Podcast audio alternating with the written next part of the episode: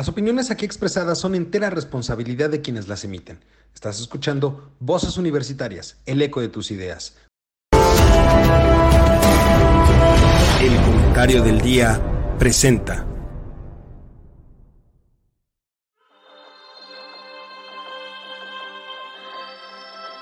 En una época donde el conocimiento y la información son fuentes de poder, se necesitan voces capaces de explicar el entorno, comprometerse con la verdad, representar el sentir de la sociedad y expresar la universalidad de pensamientos. Un espacio de análisis, opinión, debate y crítica de temas de actualidad sobre economía, tecnología, política, cultura, gobierno o sociedad. Bienvenido, esto es Voces Universitarias, el eco de tus ideas. Comenzamos. Hola, ¿qué tal mi querido público culto y conocedor? Ya es lunes y como cada lunes, aquí estamos para poder platicar con ustedes sobre temas muy importantes y muy interesantes para todos ustedes. Eh, quiero agradecer antes que nada a mis queridos compañeros, amigos y colegas que la semana pasada que yo no pude estar, dejaron totalmente claro que estaban más a gusto la semana pasada.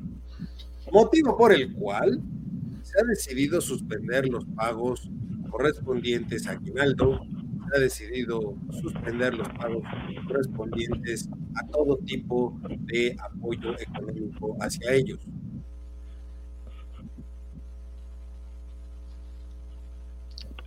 Lo cual es positivo, lo cual es positivo. Pero como podrán ver, allá me censuró la producción aquí, me sacó, me, pero bueno. El caso es que se les agradece de todas maneras que me hayan, eh, que hayan apoyado el programa la semana pasada. Esta vez, como podrán ver, no estará con nosotros Michelle. Le mandamos un fuerte saludo, un gran beso y que esté bien por allá. Este, y pues presentarle a la mesa que usted, usted conoce bien, a usted le gusta escuchar y que usted está ansiosa cada lunes de tener en su pantalla. Mi queridísimo Mario, ¿cómo estás? Muy buenas Don Eduardo, mi querido Carlos, qué gusto saludarlos nuevamente. Otra semana que transcurre y que podemos tener el gusto de reunirnos y platicar sobre las vicisitudes que estamos viviendo, no solamente en nuestro país, sino a nivel mundial, porque realmente la, situación actual no solamente la podemos ver desde la óptica local, de nuestro país, sino hay que verla en el entorno mundial. Así es, se está poniendo interesante, se está poniendo interesante porque las campañas salieron ya del territorio nacional, empezamos a ver otra cosa fuera del país, que no pudimos tocarlo en semanas pasadas, pero por ahí mientras, Charlie, mi hermano, ¿cómo estás? Muy buenas noches. Hola, ¿qué tal? Muy buenas noches, un gusto saludarlos, poder hablar con ustedes, un diálogo político eh, rico y enriquecedor de esta situación. Eh, ahora resulta que todos somos religiosos, que todos somos católicos cuando alguien dijo textualmente que no era católica. Pero claro, uno es político, ¿verdad? Y puede hacer y decir y deshacer lo que uno quiera. Pero bueno, ahorita platicamos de ese tema. Que por cierto, eh, eh, gran marcha la de ayer, el domingo, ¿no? Ah, no, impresionante, impresionante. Gran marcha. De este, hecho, es el, tema con el que me gustaría arrancar. A 100 mil personas. Este... No, no, según el, el, señor jefe de gobierno del distrito de la Ciudad de México, eh, alrededor de unas 20, 25 personas llegaron al Zócalo. Este, ya reculó. ¿Ya? Sí, 90 mil personas. Ah, bueno, pues ya. ya 10 mil para decirle adiós al gobierno, según López Obrador. Pero, o sea, ¿eran 100 mil en alguna parte o 100 mil por todo el país? Se calcula que solamente en la zona centro de la Ciudad de México, porque no solamente fue el Zócalo, Zócalo quedó rebasado. Eh, las calles alternas hasta la Alameda y Avenida Juárez, estamos hablando de casi 800 mil personas. Así es. Pero bueno. La verdad es que bastante 130 ciudades a nivel nacional e internacional donde se hizo el tipo, el mismo tipo de manifestación. claro, de hecho, todos son clase medieros, aspiracionistas, neoliberales. pasando este, imágenes de los diferentes lugares, Londres, eh, Toronto, eh, o sea, sí pasaron de varios Barcelona, Madrid. Barcelona, en Madrid. Es decir, si hubo como que una convocatoria importante, yo tuve la oportunidad de estar en la marcha. Este, bueno, no, no, es marcha, eso también quiero aclarar. Era concentración. Una concentración, pero la verdad es que fue interesante. Yo eh, pude llegar temprano, más o menos como eso de las 10 de la mañana, eh, ya andaba yo por ahí, y, y, el Zócalo se veía muy tranquilo, ¿no? Decía, pues la verdad es que no, no, no se ve tanto. Para las diez y media de la mañana ya se sentía el Zócalo abarrotado, ya se sentía lleno. A las 11 de la mañana, antes de que empezara eh, propiamente el discurso de Lorenzo Córdoba, eh, ya el Zócalo era una cosa impresionante, o sea, en las pantallas se veía, se escuchaba la gente, se sentía realmente, pero algo muy curioso, se sentía un ambiente muy eh, ¿cómo decirlo? Muy, muy, muy relajado, ¿eh? O sea, no muy sano, muy sano. Exacto, muy, muy, no como otras concentraciones donde andas como con, con el, no sé, de que hay mucha gente, te incomoda, porque a todos nos puede, nos, nos llega a pasar que incomoda estar entre tanta gente, pero esta vez no, se sentía muy orgánico, muy, este, muy, muy, buena vibra, buena vibra. Exactamente, la misma gente lo decía, este, que se sentía muy a gusto, muy alegre eh, por, por, estar ahí. Eh, y cuando empezó el discurso propiamente de Lorenzo Córdoba, eh, la gente le aplaudió, fue un discurso políticamente muy acertado, movió fibras muy importantes. Una frase que se me quedó mucho y que la gente vitorió mucho fue cuando, tú, cuando él dice, que la constitución y la bandera no le pertenecen a nadie, nos pertenecen a todos los mexicanos. En ese momento, la gente explotó, gritó alegre, ¿no? Y obviamente también debo decirlo, sí hubo muchas consignas en contra de Andrés Manuel. Sí hubo, y la más recurrente es justamente el hashtag este que se viralizó redes sociales en las últimas semanas, que es el de narcopresión. Tal cual, tal cual la gente gritaba esa eh, arenga ahí en el Zócalo y fue algo que en todo momento, o sea, es decir, había mucha arenga relacionado con voto libre, no se toca la democracia, pero sí hubo, un, hubo momentos específicos donde sí fue una, eh, digamos, arenga directa hacia, hacia Andrés Manuel tampoco lo veo mal, ojo, tampoco lo veo mal, porque finalmente hay que recordar que en ese mismo lugar, en ese mismo lugar, en ese mismo espacio, en el 2006, él mandó al diablo las instituciones. Entonces, es un lugar simbólico, el zócalo estaba a, reventar, sí una gran cantidad de personas, yo sí creo que estemos hablando de entre 750 y 800 mil personas tan solo en lo que es la plancha del Zócalo y algunas de las calles aledañas. Un poco para que nos demos una idea, nos decían efectivamente que sobre la calle de Madero, la gente llegaba prácticamente hasta la altura de Isabela Católica. Es decir, estamos hablando que este, pasas la calle de Palma, luego la que sigue ya es este, Isabela Católica, o sea, dos cuadras todavía hacia adentro, lleno de personas. Lo mismo podríamos decir que sucedió en 5 de mayo, lo mismo pasó en 20 de noviembre, lo mismo pasó en 16 de septiembre, en, eh, Pino Suárez, que se convierte en Izazaga. Es decir, hay una cantidad de gente impresionante. E inclusive, yo cuando me fui para allá, que me fui en metro, en el metro veías a la gente. Veías a la gente y se distinguía perfectamente a la gente porque se pidió que se asistiera con eh, los colores rosa y blanco, entonces se distinguía perfectamente a la gente, se le veía a la gente, adultos mayores, eh, chavos, niños, familias, había de todo, había gente en silla de ruedas, había niños en carreolas, es decir, se vivió realmente una fiesta que yo lo he repetido una y otra vez a lo largo del tiempo y esto ustedes siempre lo han escuchado de mí. El tema es la ciudadanía. La ciudadanía no entiende que ellos tienen que salir a votar, que ellos son los que tienen que salir a exigir, no hay democracia. Y hoy, hoy comprobé eh, que, que, esa manifestación del día domingo es totalmente ciudadana, lo cual alegra. Y por supuesto el cierre, el himno nacional, cuando lo escuchas de esa forma, pero hasta se te enchina la piel. De verdad, o sea, escuchar a tanta gente cantar el himno nacional hace que se te enchine la piel. Una cosa impresionante, de verdad impresionante. Hasta aquí mi reporte, Joaquín. Ah, muy bien, Joaquín. no, es que realmente, realmente es una manifestación de lo que existe, no solamente en la Ciudad de México, insisto.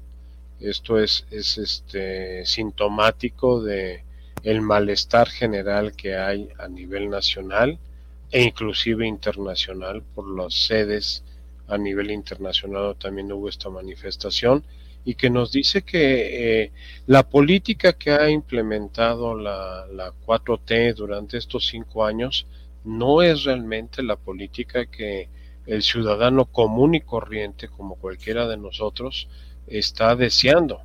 Eh, esta polarización fuera de contexto, yo inclusive la llamaría estúpida, eh, desde el punto de vista que causa estupor, el que hemos llegado a este grado de, polarización, en donde como si fuéramos eh, fundamentalistas de un pensamiento místico religioso eh, llamado López Obradorismo, eh, estemos manifestándonos a favor de algo que ni siquiera existe.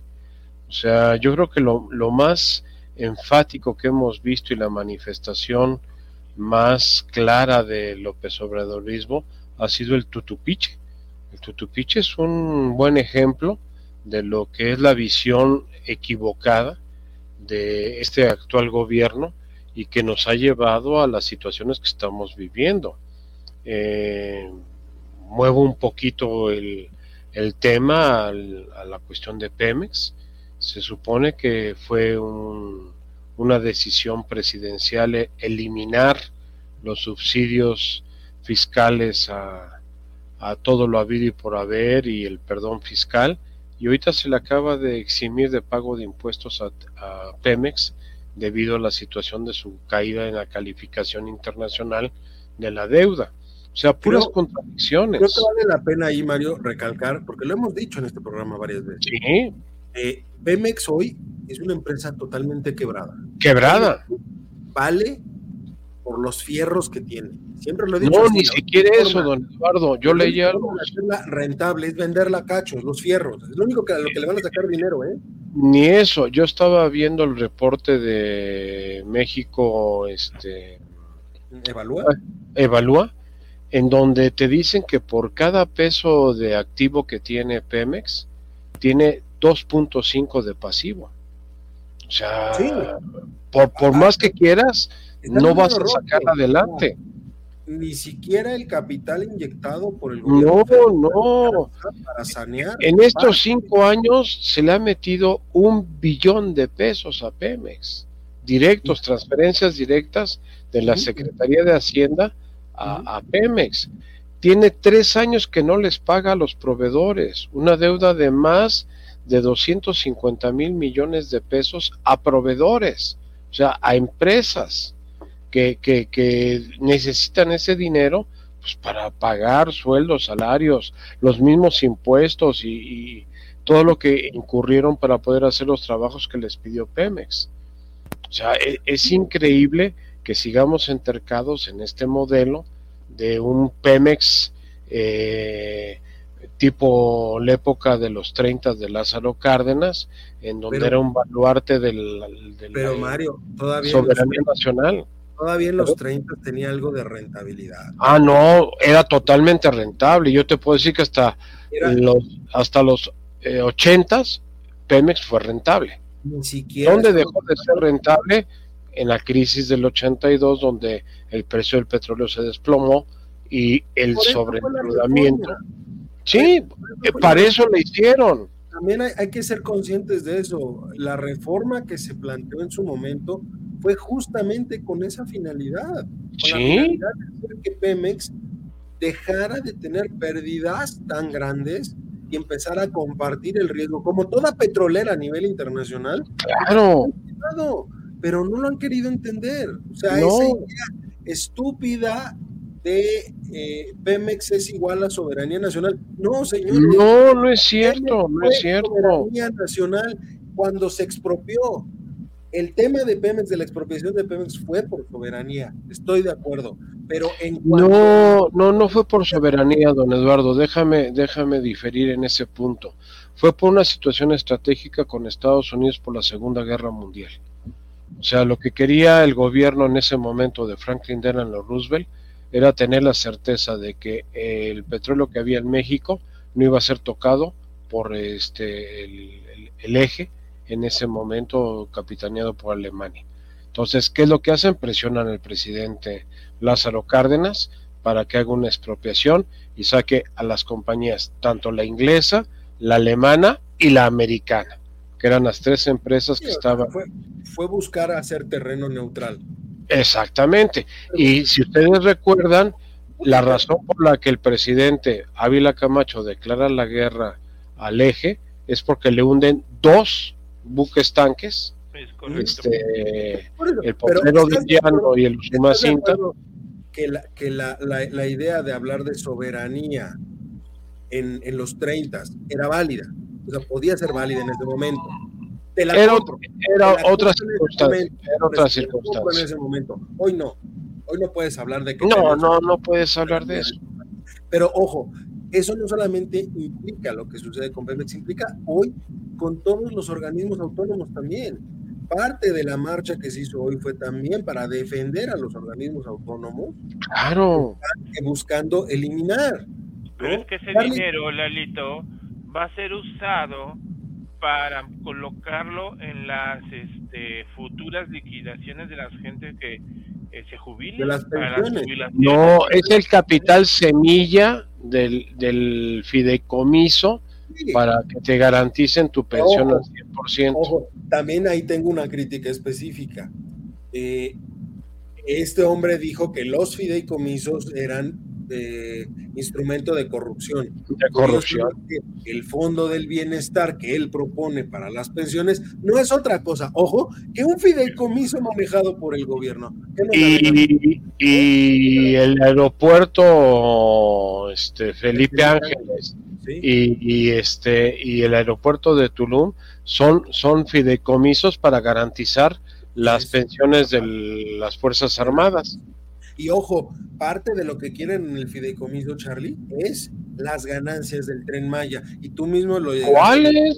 Este, en este espacio no hay un solo país donde el, sistema férreo sea rentable. ¿De dónde vas a sacar eh, ganancias para meterlas al fideicomiso? Y todo eso es lo que se estuvo hoy defendiendo en esa concentración, ¿eh? Ojo con eso. Sí. No nada más eh, la concentración relacionada con eh, la elección, es la democracia en general, las instituciones. Querer desaparecer el INE, querer desaparecer la COFESE, querer desaparecer la Comisión Nacional de Derechos Humanos, que ya hablamos aquí de Rosario Piedra en su momento. Ah, que se va a convertir en una Secretaría para la Defensa de los Pueblos Indígenas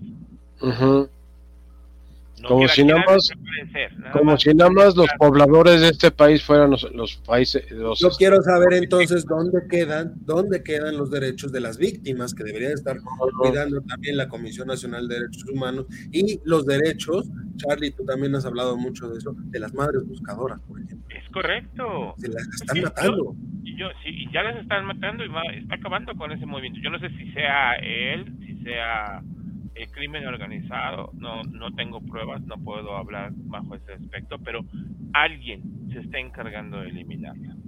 Alguien o alguienes. O alguienes, alguien. están, de verdad, ellas están haciendo un trabajo muy importante y un trabajo que el gobierno debería estar haciendo. Es más, que ni debería de existir algo de ese estilo si este país tuviera seguridad si este país no tuviera los problemas de inseguridad que tenemos. Hace unos años, en la época de Calderón, se hicieron las marchas para la seguridad. Este mismo sexenio hubo marchas contra la seguridad. ¿Y qué ha pasado? La marcha por la paz. Recordemos, la marcha por la paz. Nada. Nada, al contrario. Estuvo encabezada en ese momento, y recordémoslo, por Javier Sicilia. Sí la marcha de la paz. Ah, en la semana salió la última carta que le hizo al señor presidente el que traía sus fuerzas independientes, ¿cómo se llama? Al de las autodefensas. Ándale, él. Se me fue su nombre. Sí, se me fue, se me fue el Ahorita nombre. si me acuerdo les digo. Le escribió una carta donde les dijo que él los buscó antes de su candidatura para que los ayudara a trabajar con este pueblo, para ver cómo lo podían hacer. Y lo ayudaron, le entregaron un documento. Documento que nunca ha apelado, que nunca le ha hecho caso. Y él se queja amargamente de que ahora pues no los persigue, pero ni siquiera los recibe en Palacio Nacional. Cuando los buscó en su momento pues, para ayuda, ¿no? Hipólito Mora. No, Hipólito otro. Mora. Hipólito Mora. Hay otro. Él, fue el que empezó con el movimiento de autodefensas en Michoacán. Ajá, y hay otro. Otra vez si me acuerdo te digo. Entonces, eh, a ver, fíjate cómo brincamos. Defensa de la democracia, ¿no? Y luego abuso de, de gasto genérico para la gente. Y ahora hablamos de seguridad. Este país no se ha caído en pedazos porque la gente lo ha mantenido y sigue trabajando. está relacionado, Charlie. Es que Sales está a reclamar, relacionado. sales a reclamar y no hay forma en la que, a ver, lo hemos dicho aquí también, si no hay resultados, no está funcionando. Y si lo que quieres hacer para ocultar esos, esa falta de resultados es meterte en una campaña que vas en contra de organismos que costaron mucho trabajo construir. Ustedes dos lo recuerdan también, lo recuerdan mucho más que yo, Mario, Charlie. La Comisión Nacional de Derechos Humanos también fue resultado, por ejemplo, del movimiento del 68, del movimiento del 71, del Alconazo, este, de todos esos Y, y fue, y, y- y hay que ser honestos, fue Carlos Salinas de Gortari con Jorge Carpizo el que creó la comisión. O sea, en el sexenio de Carlos Salinas y sacando a Carpizo de, de la rectoría, se lo llevó como el primer presidente de la Comisión Nacional de Derechos Humanos. O sea, Sí. porque eh, independientemente de, de la perversidad natural del señor Salinas, eh, era un estadista, o sea, estaba pensando en, en el futuro del país, a diferencia de- del... El INE, el- el- entonces, el INE el a ver. fue resultado de las elecciones del 88 que tanto pone en la mesa la 4T. Sí, pero la elección de 88, el INE no existía, era la Comisión Nacional Electoral, que era un- una dependencia, ni siquiera una dirección gobierno, general, no, De de la la subsecretaría de la Secretaría de Hacienda, de Gobernación, perdón. Estaba eh, estaba. Fernando El- Elías, era el, el subsecretario, nieto de Plutarco Elías Calles, y este y, Ma- y Manuel Vallet como secretario de, de gobernación. Fue cuando se cayó el sistema. Comisión Nacional Electoral, así se llamaba. En la, en la, en la concentración se recordó mucho eso. A ver, no vengan a decir. O sea, al que se le cayó el sistema se llama Manuel Bartlett. Bartlett, ¿no? claro. Una favorita de la 4T. Ah, pues por eso se lo trajo.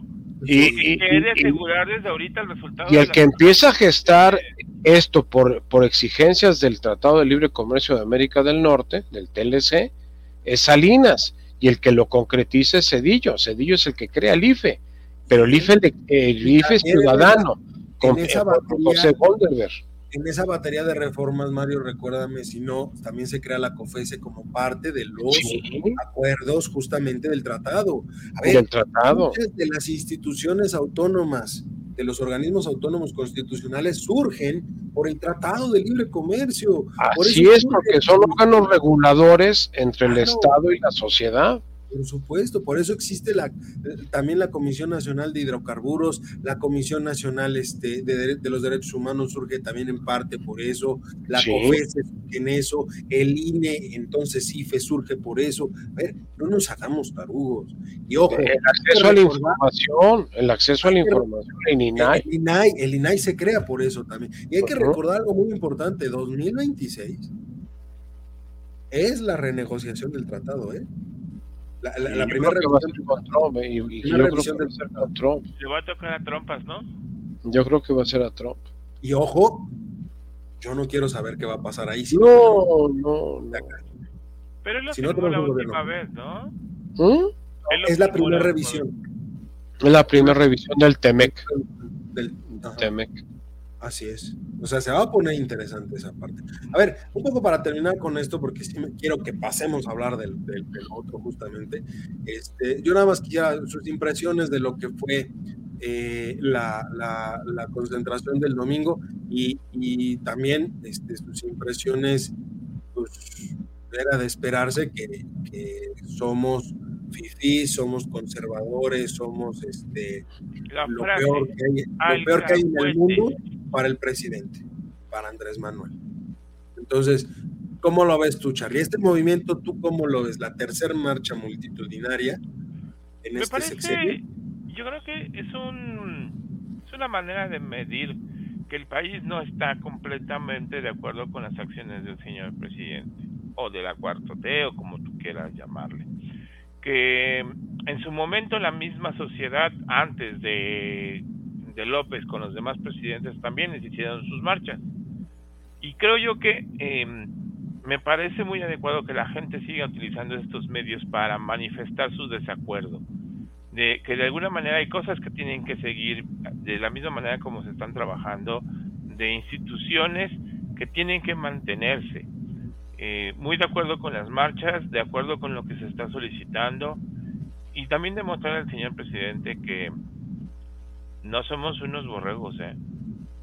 que a lo mejor sí tiene su coto ahí de, de gente que lo puede apoyar, pero también hay mucha que va a ir en contra. Y eso puede ir generando un desacuerdo en diferentes zonas.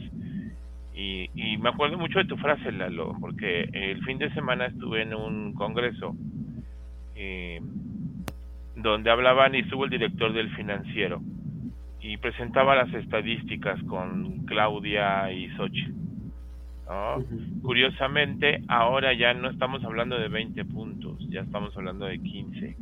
Él presentó unas estadísticas y ya hay 15 puntos, pero hay 10 puntos que no saben por quién van a votar. Esos 10 puntos son los que pueden generar ahí la, la, la diferencia entre perdedor y ganador, pero también hizo mucho hincapié en que si Xochitl quiere ganar, tiene que ganar por una diferencia de 4 o 5 puntos. Porque Sí. si hay una diferencia mínima, no se la van a dar. No se la van a dar. Entonces No, sí porque, tiene a que ver. haber diferencia, ¿eh? Andrés era distinto 2006, que perdió por nada, pero no era gobierno, no tenía la fuerza del Estado en la mano. Ahorita, si se repite la historia, a ojo, cuidado, porque Andrés es gobierno ahorita y tiene la fuerza del Estado para imponerse y evitar que se den por buenas las elecciones. Debe de haber un margen, efectivamente, de 3 a 5 puntos de diferencia para lograr. Mario, ¿tú cómo, cómo ves cómo? La, la- la- la concentración. Ojo, es cierto lo que dice Charlie, hubo muchas marchas en sexenios pasados, pero lo que llama la atención de esta, esta administración ha sido un proceso muy ciudadano, algo que no veíamos en sexenios anteriores. De, de hecho, eh, hubo una gran ausencia de partidos políticos, de la misma candidata Xochitl Gálvez, tampoco estuvo presente, por lo mismo, para no politizar eh, ese movimiento ciudadano que se está manifestando. Somos nosotros, las personas que estamos en la calle de manera común y corriente, las que estamos hartas de esta forma en que se está manejando el país. O sea, es una manifestación de decir, no nos gusta lo que tú nos has querido vender a lo largo de cinco años, como el buen merolico de las plazas públicas, de Chimino Animal del Demonio, deja que te saque las situaciones que están pasando y, y te vendo el elixir eh, maravilloso que te cura desde la uña enterrada hasta el cáncer en metástasis. ¿Cómo O me acuerdo de esos merolicos que había en el centro?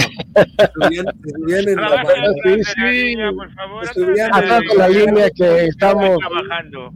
Exactamente. No, me acuerdo muchos de ellos sobre motolínea, sobre la calle de motolínea. Yo los veía mucho, yo usaba el metro Tacubaya, que está ahí donde está el, mercado de, Tacubaya, y en la explanada del, mercado para entrar al, metro, ahí se ponían en las tardes. Yo, yo tuve la. Señora, señora bonita, ama de casa. Ama de casa. Aquí le traemos sus calzoncitos con la cara de topolillo. Que no le digan que no le cuenten. Aquí está el medio efectivo para. Sí, me acuerdo perfecto de eso. O sea, esos merolicos que eran toda una maravilla escucharlos por, por la forma en que eh, dialogaban con el público y se hacían se hacía el, el, grupo de gente alrededor de ellos a escucharlos y, a dejarle un par de monedas para, para que siguieran haciendo su acto, porque era un acto, era un acto teatral.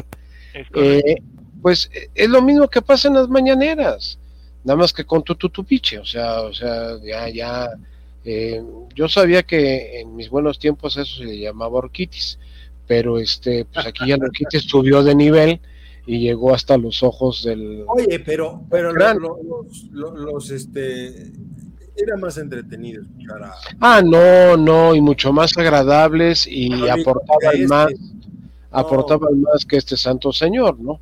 O sea, es, tristísimo lo que hemos vivido realmente estos cinco años, pero creo que ha habido cosas muy positivas. La economía se ha desprendido del ambiente político. Eh, la dinámica económica del país tiene su ritmo, tiene su movimiento, a pesar de todos los eh, obstáculos y de todas las trabas que ha puesto el actual gobierno. Eh, la economía se sigue moviendo. el reporte del fin de semana es que somos el primer proveedor eh, a nivel mundial de Estados Unidos. Es correcto. eso nos, nos tiene en una buena posición. El tema, sí ahí, ahí, sí me gustaría aclarar algo muy, muy importante, que quede muy claro. Si hoy la economía mexicana, nuestra resiliencia, no es de ninguna forma por la política económica. Ah, no, no, hay que separarla. Por eso te digo, la dependencia ¿eh? comercial que tenemos de Estados Unidos y de otras partes del mundo. Ojo con eso, porque ese resultado lo, quiero recalcar, porque si la gente, mucha gente dice, ahí está, lo está haciendo bien Andrés. No, no, no, no, no, lo está haciendo bien Andrés. Yo lo acabo de decir, o sea, la economía tomó una dinámica independiente al gobierno. O sea, y, y, déjenme decirles que para mí fue una sorpresa la, la medio mañanera, porque ya no fue tan temprano, del ingeniero Slim, en donde dijo cosas muy, muy interesantes. O sea, en cuatro horas que también, que aguante, ¿no? Nada más que el ingeniero Slim tiene 84 años de edad, no tiene 69. Pero hay que darle el beneficio, él sale a hablar una vez cada seis años. De vez en cuando, pero lo que dijo fue, el problema de la línea 12 fue por falta de mantenimiento, no de diseño ni de construcción. Este, eh, Telmex está quebrado desde hace 10 años por el pasivo contingente laboral y, este señor quiere aumentar las pensiones. Eh, un, telefonista se pensiona con el 160% de su salario uh, vigente en el momento de la pensión. Eh, no voy a vender Telmex porque soy mexicano. eso, eso, eso me preocupa porque a ver si no viene un, un estatismo del primero de septiembre de este año en donde se estatice Telmex para, para todos los mexicanos para garantizar la, el Internet. No sé si estén preparando para ese escenario. Aparece en la COFESE, no va a haber autoridad que autoridad que la pueda controlar. Eh, se quejó de, de, que, pues como en un buen matrimonio, las diferencias entre marido y mujer, pues así son las de él y del presidente, y que no va a decir nada hasta que se vaya de la, de la presidencia. yo creo que la, conferencia del ingeniero Slim te habla de un hombre que nunca ha querido entrar a la política, pero sabe jugar perfectamente el juego de la política. el hombre tiene el colmillo político más retorcido y no por nada es el hombre más rico del país y uno de los más ricos del mundo, porque entiende el juego y sabe él sabe que no le conviene meterse al, al juego de la meterse a la política, pero sí le conviene jugar en la política. Jugar en la política, o sea. Él juega por lo oscurito. no, abiertamente. Ahorita, ahorita, ya, ya va a ser el primer este capital mexicano privado que entra con Pemex a raíz del desmadre con las calificadoras que hicieron pedazos la, la calidad este, crediticia de Pemex. Ya ahorita ya, le abrieron las puertas a... Pues es que es la especialidad del ingeniero. Compra empresas quebradas. Quebradas. y luego las vende. Es lo que va a hacer el ingeniero. Va a tomar los cacharros de Pemex, los va a pintar, a quitarles el óxido y los va a vender eh, a un buen precio en las ferreteras. y, va a ser una, una, fibra, una fibra Pemex y, con eso va, va, va, a revitalizar la industria petrolera en México.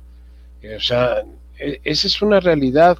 Aquí el problema es que todavía nos quedan pues algunos meses de seguir soportando eh, el martirio de las mañaneras y de un personaje que, que, sigue viviendo en esa prehistoria de la política mexicana que ya no existe. Eh, una pregunta de eso, aprovechando, aprovechando lo que dice Mario, porque nos quedan efectivamente unos... Recordarán ustedes, y siempre lo dijimos, y lo recalcaba mucho Juan en su momento estando aquí, el último año es el año de la soledad del presidente porque empieza a perder, a perder poder. y lo empieza a adquirir quien, quien se vislumbra que sea en un momento dado el, el, bueno.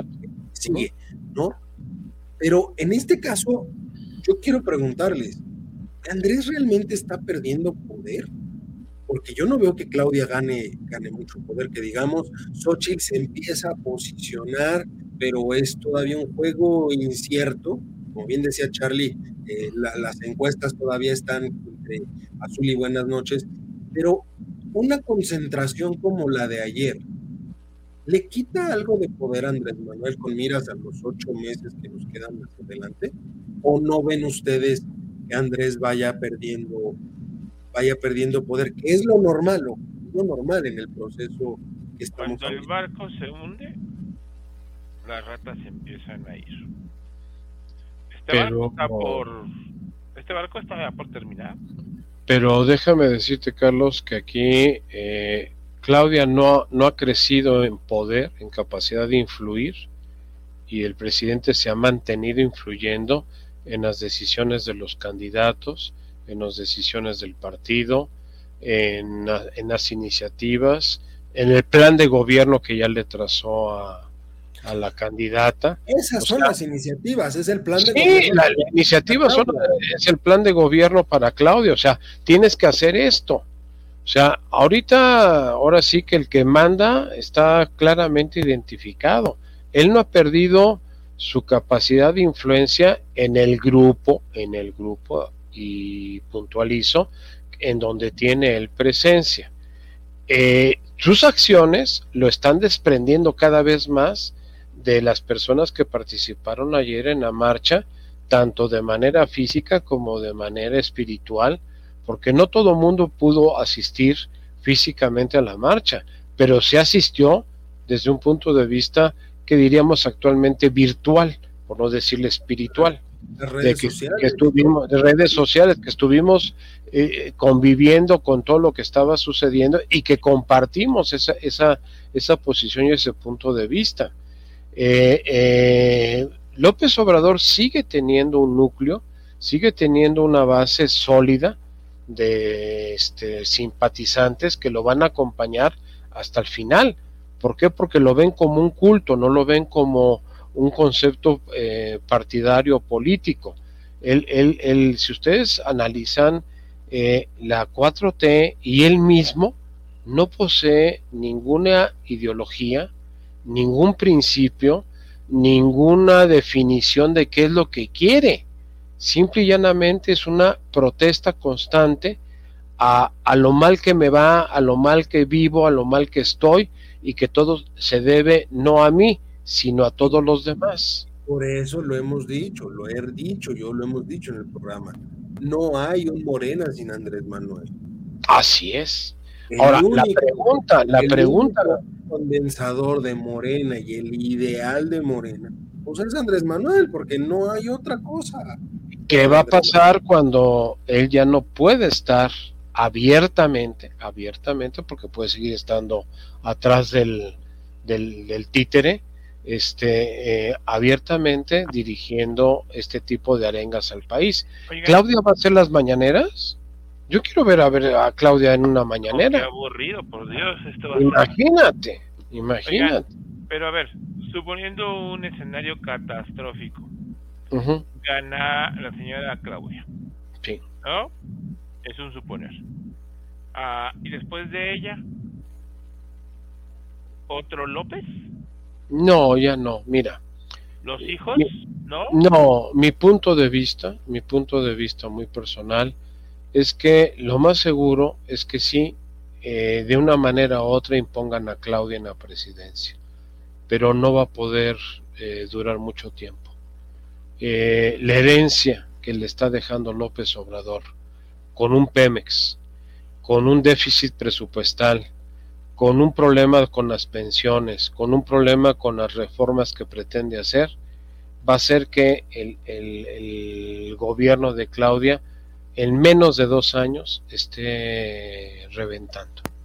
Y lo, crítico, lo peligroso, es que en el concepto del poder los vacíos se llenan y quien puede llenar ese vacío es el crimen organizado como lo estamos viendo ya en estos momentos, en las precampañas, en las diferentes entidades eh, estatales, no a nivel federal, pero sí a nivel local, a nivel municipios, a nivel gobernaturas, quienes están presionando y poniendo candidatos es el crimen organizado. Entonces, ahí es donde está el, verdadero riesgo. ¿eh? Y ya empezaron los crímenes contra candidatos. Ah, no, no, no. Candidatos, precandidatos. O sea, ojo con eso. ve, la, ve, la, raspa que le pusieron a la familia Monreal. Yo, yo el único escenario que veo, ojo, ese es el escenario que yo veo que permitiría que Morena subsista sin Andrés Manuel un poco de tiempo más ojo, es que pierda Claudia y que el vacío dentro del partido lo llene Marcelo. Es la única forma que yo vería que Morena podría subsistir un poco de tiempo más.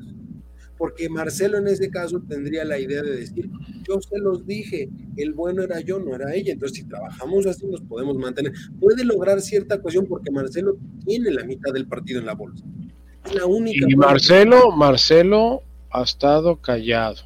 Marcelo está hecho un lado y recordemos que existe eh, la revocación de mandato. Así es. Y que Él, él la puede pedir, ¿eh? Él con su grupo. Cualquiera, la puede pedir. La, puede pedir. Exactamente, la puede pedir vamos a cerrar rápido esto ya, lo de la concentración y demás, porque sí quiero ir al chisme, al bonito chisme ese que, le gusta tanto a Charlie. Este, el chisme ese de, que anduvieron paseándose por los Uniteds, una, porque la otra no le dieron permiso, y luego por las, las dos. Pero antes de eso, sí me gustaría darles a conocer, es algo que, que se nos, se nos ha ido un poco el tiempo, pero en el sitio, en el comentario del día hicimos una pequeña encuesta de intención de voto hace un par de semanas participaron algunas personas y demás, y creo que me parece a mí interesante. Por supuesto, yo siempre lo he dicho respecto de las eh, encuestas, el que paga la encuesta es el que obtiene los mejores resultados, claro. obvio en un momento dado. Ninguna encuesta es totalmente infalible, todas las encuestas pueden equivocarse, pero me llamó mucho la atención los resultados de la encuesta de intención de voto que hicimos, que levantamos aquí en el sitio. Un poco para que nos demos una idea. El de entrada, se preguntó, ¿vas a votar en 2024? 95.95% de los encuestados dijo que sí, 0.68% no, 3.38% no sé. Es parte de lo que tú mencionabas, Charlie, de esos indecisos que no saben si vale la pena ir o no vale la pena. ¿Por quién votarías hoy para la presidencia? 72.48% Xochitl Galvez, 72.48%. 12.75% Claudia, 0.67% Jorge Álvarez Maínez, 14.09% no lo sé. O sea, ojo, refleja muy bien la parte de los indecisos que, hemos venido platicando desde hace un tiempo. ¿Por quién votarías? El margen. ¿Por quién votarías para la Cámara de Diputados? 74.67% por el frente opositor, 8.67 eh, por la alianza Morena Pete Verde, 4.67% por Movimiento Ciudadano, 12% no sé. Eh, en cuanto a la Cámara de Diputados, me queda claro que puede haber un buen resultado para Movimiento Ciudadano, ¿eh? No el excelente, pero pueden tener un buen resultado. En el Senado es muy parecido, 74.23% por el frente opositor, 9.2% por eh, la, coalición Morena PT Verde, 5.2% por Movimiento Ciudadano y 11.04% no lo sé. ¿Piensas que las elecciones están arregladas? Esta pregunta me causó mucha impresión. ¿Piensas que las elecciones están arregladas? 54.88% no, 45.12% sí. Si hay la idea de que la elección puede estar arreglada, ¿eh? ya, ya no hay, ya, digamos que la ronda se. Y finalmente, ¿piensas votar por el mismo partido en todo, presidencia, Congreso y Senado? El 89 por, el 59% dijo que sí, el 25.3% no y el 15.1% no lo sé. Esos son los resultados de la encuesta de intención de voto que se hizo en el comentario de Me llama mucho la atención esas dos últimas preguntas. Si hay una polarización de que la elección pueda estar ya arreglada, más o menos, pero también me llama mucho la atención que la gente sigue con la intención, una gran mayoría sigue con la intención de decir, vamos a dar carro completo. Y eso es grave, ¿eh? Para cualquiera de los dos lados. ¿Cómo las ven? Pues yo te diría que, que el problema de ahorita de las encuestas, don Eduardo, es que son cajas de eco. O sea, dependiendo eh, el segmento encuestado, vas a escuchar eh, la referencia de lo que en cierta forma predomina en ese grupo. Eh, yo no creería en este momento, como están las cosas, en ninguna de las encuestas que se están realizando. ¿Por qué? Porque están siendo muy parciales, muy específicas, muy sectarias y no están reflejando realmente un verdadero sentir de la población. Eh, yo he platicado con personas de diferentes, eh, vamos a decir, niveles socioeconómicos y niveles socioculturales, y, todos hablan de que pueden votar por quien quieras, menos por eh, Morena. Y, y, eso es lo que llama la atención. Oye, pero si tú en cierta forma eres beneficiario de lo que te está dando Morena. Y la respuesta que he recibido es muy enfática. Eso ha existido siempre. Lo tuvimos con el PRI, lo tuvimos con el PAN y ahorita lo tenemos con Morena. Entonces el que llegue nos va a seguir dando esos, esos apoyos. ¿Por qué? Porque en cierta forma somos su clientela electoral. Eh, yo siento que hay mucha preocupación, mucha preocupación tanto en Palacio Nacional como en el partido, de que la candidatura no está eh, resultando lo que ellos esperaban que, fuera y que las elecciones no van a ser el paseo dominical que ellos consideraban que iban a ser. Y sí, eh, todo mundo estamos hablando mucho de, la elección presidencial, pero la verdadera elección, la importante, es la congregacional, exactamente, las cámaras, diputados y senadores. que por ningún motivo debemos permitir que se logre, no digas la, la mayoría simple, la mayoría calificada, porque de lo contrario, ahí sí vamos a tener problemas muy, muy serios. Ahora, esto no implica que no venga un desconocimiento electoral. ¿eh? Sí, claro. Eh, el, INE, el INE está y el Tribunal Electoral del Poder Judicial están extremadamente bandeados. Eh, yo no dudaría de que en una situación, ya no diga cerrada, de, como el caso del 2006 de menos de medio punto, sino en una diferencia de 3, 4 puntos, entre, entremos en una controversia electoral muy compleja y que esto pueda llegar inclusive a decirse se desconocen las elecciones. Y, sí, una anulación del proceso. Sería la primera vez, ¿eh? Sería la primera, la primera vez. en la historia de este país, ¿eh? Y eso alargaría el periodo del señor presidente. Definitivamente, porque entras en un... A menos que elijas un este interino para nombrar nuevo periodo electoral. depende, depende de qué parte de la elección se anule. Yo no, tengo claro, yo no tengo claro qué va a pasar, por ejemplo, si se impugna la elección del Congreso de Diputados. Hay algo ahí en la ley que nos según yo no hay, ¿eh? No hay, según yo no hay.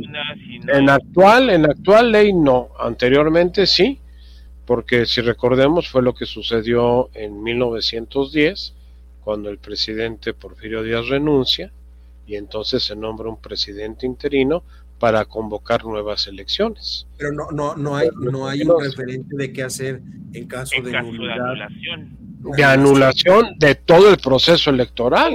Exacto, es que le pegas a las cámaras. Entonces a todo, a todo, a gobernadores, a, congresos locales.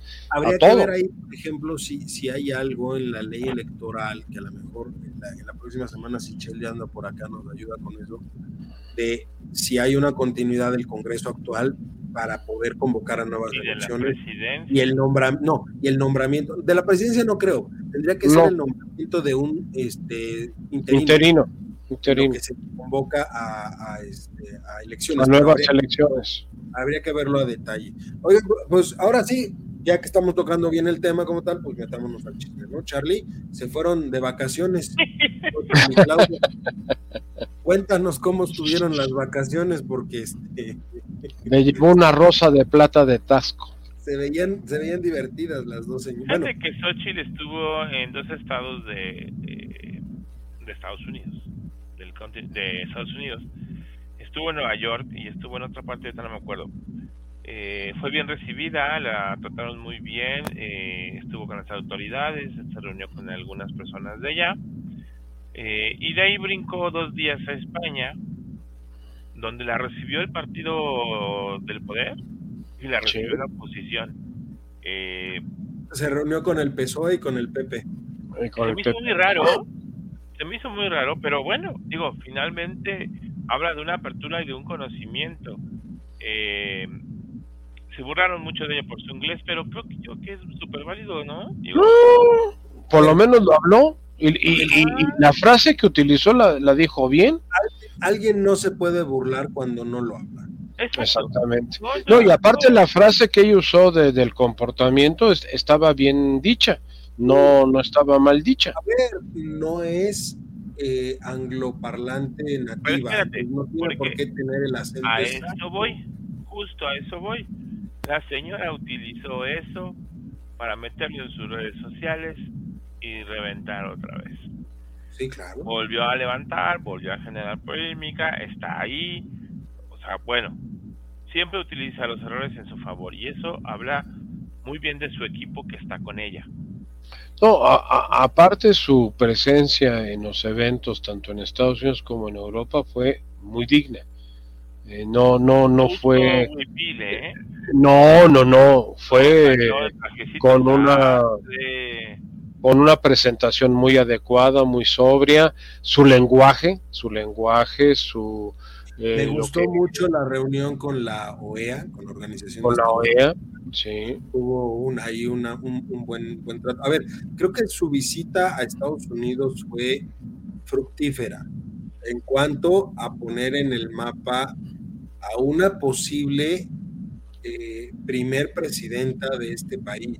O sea, ojo, creo que eh, el mensaje es ambos, tanto la oposición como el hecho de que sea la primer mujer que pueda sentarse en la silla en Los Pinos, en este caso Palacio, en Los Pinos, donde quieran, este, creo que ese mensaje es muy fuerte y ojo, me gustó que retara a Claudia, porque es cierto, Claudia no va a Estados Unidos porque no la deja en Estados Unidos. Eso nos debe quedar muy claro, ¿eh?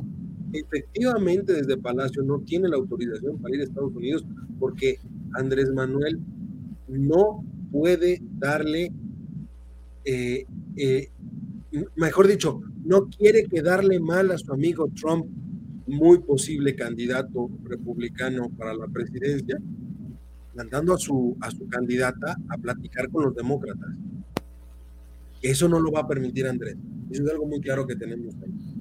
En España sí llamó la atención también que se, que se, que se reuniera con las dos fuerzas políticas principales, con el PP y con el PSOE. Creo que fue un diálogo interesante. Obviamente, criticado porque finalmente hablan de la extrema derecha en España, que hoy está muy fuerte en un momento con el movimiento de Vox y todo esto, que tienen este, alianzas con el, el, este, el PSOE. Eh, entonces, pero creo que también es algo, ojo, me gusta, me gusta ver a México fuera de... de, sí, de fronteras. En el plano internacional. Y creo que eso Chile hizo buen papel en poner al país en el plano internacional ahorita. Lo, lo hizo muy bien. Creo yo que en ese sentido no tenemos nada que quejarnos. Traía una idea clara de lo que quería, de lo que buscaba, expuso el tema de cómo está el país y de lo que ella quiere. Y finalmente, para cerrar el tema de ella, eh, se presenta con el Papa, donde lo la recibe en una audiencia privada. Eh, creo que por ahí nada más hay una foto a distancia, como, como es una foto donde se recibe a un mandatario, no donde se recibe a alguien. Una, visita oficial. Una visita Exacto, esa es la palabra correcta. Una visita oficial donde ella no se le ve tomando la mano, ni beso, ni nada por el Nada, nada, nada. Ella siempre ha dicho que es católica, creo que en ese sentido ella no ha tenido ese problema, pero donde voy es a la otra parte, la contraparte. Eh, sale una foto ahí de doña Claudia Sheinbaum con el Papa, de una manera despeinado, despeinado en sus habitaciones. Como si lo hubiera agarrado de, ay, fíjese que ya vine a ayudarlo a hacer algo, ¿no? Pero bueno, lo que más me molesta porque no es una visita oficial, no fue una visita oficial, bueno, no lo sé, no lo han catalogado. No, no, no, fue, no fue. Eh, ella, en una entrevista, y siempre lo ha dicho, ella no es católica. No. Ajá. No eh, profesa la religión católica como cientos de mexicanos o miles, o millones. O millones. Eh, pero de alguna manera tiene que decirle a esos millones de México que ella cree en sus creencias religiosas y que no va a haber ningún problema con el Vaticano para que la gente siga con su religión. Pero Creo yo que fue un proceso electoral algo muy malo. ¿eh? Tomando sus mismas palabras, tomando las mismas palabras de Claudia, de la hipocresía. Eso. A ver, ¿quieres hacer algo? ¿Quieres hacer algo? No solamente vas a ver, yo hubiera preferido ver a una Claudia Sheinbaum reuniéndose con el Papa en Roma, pero también, por ejemplo, con el, el gran rabino de Roma, honrando finalmente a la, a la, su tradición familiar, que es, es, Pero también, a lo mejor visitando la mezquita en Roma. Ojo, esa sí hubiera sido una visita que hubiera llamado la atención. Porque... No, y, cómo le, le, eh, fabricaron la rosa de plata de medio kilo de plata que llevó de Tasco a, que se la bendijera el Papa para traerla a México para la Virgen de Guadalupe. En tres días, ¿eh? Porque... menos de tres días. Exactamente, como un este reflejo de lo que hizo Xochitl. De que, de que, que, que, estaba Xochitl allá y dijeron, porque eh, cuando Xochitl estaba en España, nadie, nadie estaba enterado que el siguiente punto era la era Roma. Y, que, iba a estar en este con el Papa. Nadie lo sabía hasta que apareció. Y en ese momento aquí se movieron como locos y le consiguieron. Ella no estaba en Europa, ella no fue a ningún otro punto de Europa más que directamente al. Aquí. O sea, ella me imagino, han de haber despertado al nuncio apostólico cuando Claudia se subió al avión para decirle, oiga, avise allá que va la candidata. Que va, la candidata, que la reciban. hasta el Papa salió despeinado. El pobre Papa, eh, o sea, literalmente desde que llegó, tocó la puerta y le dijo, ya vine a saludar, y el otro pobre, pues, ya estaba yo todo Sí, ya estaba ahí. O sea, esa sí es una hipocresía a todo. Total, total. Y un oportunismo, un oportunismo político. Una buena. ¿Ya vieron cómo eso no le va a funcionar? Una buena idea hubiera sido, repito, reunirse con el Papa, con este, la, comunidad judía, judía. musulmana, porque ojo, ya hay comunidad musulmana en México. Sí, claro en México, está la comunidad católica en México. Oye, ¿quieres llamar la atención desde el punto de vista del diálogo interreligioso? a todos, pero no seas tan hipócrita para decir. Pero es que ya en todas las entrevistas que se le ha cuestionado, se ha declarado atea. Sí, por supuesto. En todas las entrevistas que, que, que, que, le han hecho, cuando le preguntan el tema místico religioso, se declara atea. Ni siquiera judía practicante. Así es, así es. ¿No? Claro, dice Fox que es una judía, ¿no? Entonces, por eso sabemos que es una judía. Pero, a ver, sí. No, su familia sí, su familia sí. A ver, me da igual si es judía, atea o lo que sea. A mí en lo particular. No vive conmigo, no la atiendo ni nada. Pero que se burle de esa manera de un pueblo católico y que vaya y diga, ay, yo sí fui con el Papa por ustedes y traigo esto para la Virgen, Ah, no me cuadra. Claro. y me choca, y eso me cae mal. Creo que lo vieron. creo que lo vieron como la parada obligada que debía de tener y que Sochi le comió el mandado en ese aspecto. lo, vieron, lo vieron a lo mejor no era ahorita, a lo mejor era dentro de un mes, dos ya como una. Es que ella, es que ella lo vio así. Ella lo vio así porque la madrugaron, la madrugaron en la visita. Pero fíjate, Mario lo dijo perfecto. Oye, voy, me junto con fulanito, con fulanito y con fulanito. Ah, es una gira eh, de religión. Bueno, no de religión. De pensamiento místico religioso que ah, representa a México. ¿No? Las culturas y la, la, parte de México. Pero que yo vaya ahorita y me corra y me paro ahí para que me vean en la foto y ya me regreso, sale como, sales como envidiosa, hipócrita. Ajá como, pues no, o sea, ¿qué va? No, aparte, una persona tan acomodaticia en un pensamiento tan relevante en la vida humana como es la relación con una divinidad, la que sea, no puedes tomarlo a la ligera.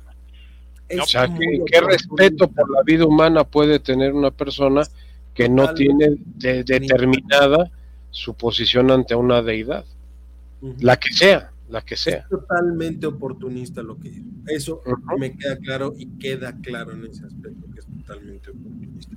Pero repito, también hay que decirlo, si era el Vaticano o es una parada obligada para candidatos y presidencia.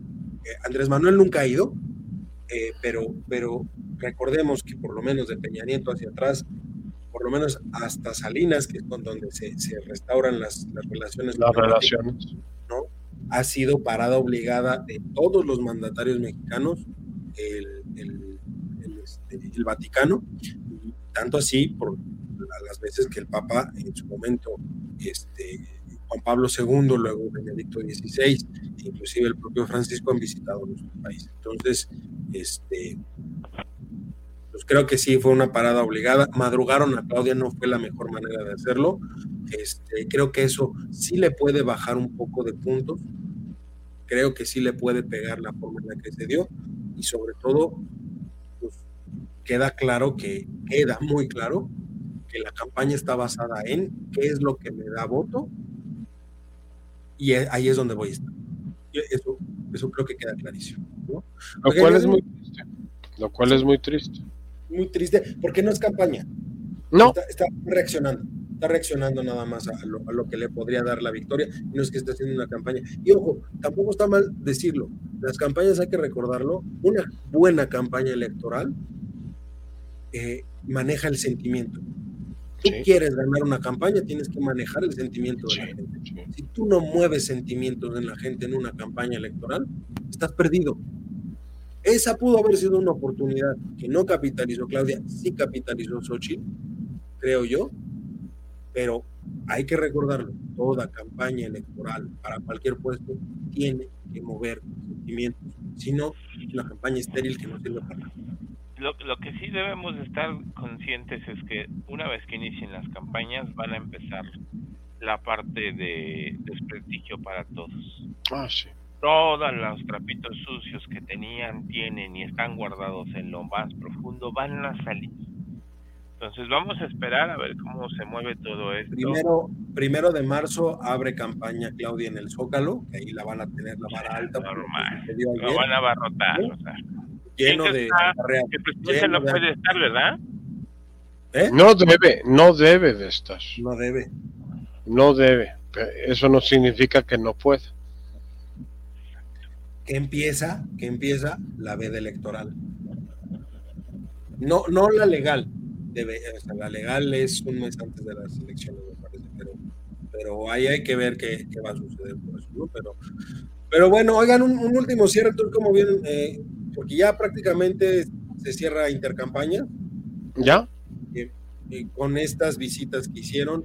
eh, ¿Algo que decir de Álvarez Maño? ¿Quién? De, de, de- del, del, ¿Del compadre de Fofofofo? compadre de Fofo Fofo. ¿Del borracho que sale en el palco del estadio de los Tigres? Por algún comentario de la intercampaña, porque No, gracias. yo, yo, Yo- yo- Yo nada más diría salud. y ojo, me hubiera encantado, se los juro, me hubiera encantado ver un inicio de campaña de Movimiento Ciudadano en Jalisco, porque ahí, ahí, Ah, ahí sí. hubiera sido una presencia de un partido importante. No, No. existió y no, No, va a no, ser, no. no va a ser, No, no va a ser. no. Sí, el error, el peor error que ha cometido Dante Delgado es haber querido ser el, el partido bisagra y se convirtió en un partido chicharrín. Ni Pero a siquiera el ¿no? verde. ¿Eh? Va su hijo como plurinominal, ¿no? Para- Ah, no sé. Lo mandan de, el hijo de Dante. El hijo de Dante como plurinominal. Para Pues te diría como los clásicos, está pelón, igual que Pero su bueno, papá. Oigan, este, híjole, se va a poner bueno el chisme la próxima semana porque ya vamos a estar rondando ahora sí el inicio de, de- de- de las campañas como tal y demás. Me interesa mucho el primer debate. El primer debate va a dejar muy claro cómo se van a mover las situaciones electorales. Dos Quiero ver a cosas Claudia, importantes, ¿eh? quiero ver a, a Xochitl. Xochitl debe de evitar su lenguaje florido porque por ese lo van a medir. ¿Eh? Abusados con eso. Si empieza diciendo groserías o majaderías, la- se va a hundir. Sabemos que lo hace, sabemos que lo utiliza, que es su parte cotidiana. Pero tiene que contenerse en ese. Pero no lo hizo en la gira internacional. No, y eso me gustó mucho, fíjate. Y bien comportada y demás. Exactamente, muy protocolaria, muy protocolaria. y Claudia tiene que ser más eh, Claudia tiene que tener ángel y no va a suceder. Claudia tiene que tener emoción cuando se suba El Exacto. problema es que no le puedes pedir a un ser reptilíneo que tenga emociones humanas. pero es que tendrá que salir en ese momento de mostrar su carácter así como cuando lo vimos con el video donde le pegaba en la mesa porque trajo gente Dante A ¿no? Durazo. No, este, el gobernador de Sonora, este, Alfonso Durazo. Eh, así es como hay que ver a la presidenta, oh, perdón, a la candidata a la a presidenta. la candidata, a la la candidata. candidata. Porque así es como la gente quiere ver a alguien en el poder, con El primer debate nos va a dejar ver muchas cosas. Pero ya hay problemas, ya hay problemas porque ya sacaron a Litesum del, del... ¿Ya no va a ser ahí? Aparentemente ya no, No, ah, fíjate, ahí va, ahí va otra parte de la hipocresía, ¿eh? Porque fue a visitar al primer papa jesuita y acá le está peleando al Iteso y el Iteso es jesuita, ¿eh? ¿Es jesuita? ¿sí? Es parte del Ibero. Pero no piensan como ellos. No, no piensa como ellos. No piensan como ellos. Por eso. Entonces, Tampoco el Papa piensa como ellos. Ah, pero es que el allá, papá o- me da votos por la foto. Es una cosa. No, por eso. Pero ojo, el desprecio que le hace a, a- al ITESO, que también cala en un momento dado a la comunidad este, jesuita representada en nuestro país, que no es cualquier cosa, No, ojo con eso, ¿eh? porque estamos hablando de una comunidad muy robusta dentro de la propia iglesia, sí, iglesia claro. católica. ¿eh? Ojo con eso. Y los jesuitas son aguerridos en ese aspecto. ¿no? Pero bueno, oigan, ya se nos acabó el tiempo ahora sí, porque Yo hoy no diría. productor, este, y pues ya nos pasamos por 10 minutos, pero pues bueno, ya es bronca de él, no bronca nuestra. Este, por vía de mientras, este, Mario, muchísimas gracias, Charlie, muchísimas gracias, un saludo a Chel, esperamos que la próxima semana ya ande por acá con nosotros, todo bien, este, pero sobre todo, pues muchas gracias a usted que nos hace el favor cada semana de vernos, escucharnos y de permitir platicar con ustedes un rato sobre estos temas tan interesantes. Por vía de mientras nos vemos, nos escuchamos la próxima semana a la misma hora, 7, 7, ¿no? A las Siete, ocho sí. Ocho y media de la noche. de la noche, los lunes. Este programa Voces Universitarias, el eco de tus ideas, casi se me va, pero no, no sucedió. Cuídense mucho, Ahí están, ahí están los florecitos, ahí están los florecitos. nos vemos. Oye, oye, ¿te gustó la emisión? Entonces, no te la puedes perder la siguiente semana. Y recuerda que puedes escuchar este y otros programas en nuestra página oficial, comentariodeldia.com y en las plataformas de Spotify, Apple Podcast y Amazon Music. Suscríbete y síguenos de cerca en todas nuestras redes sociales. No olvides darle me gusta.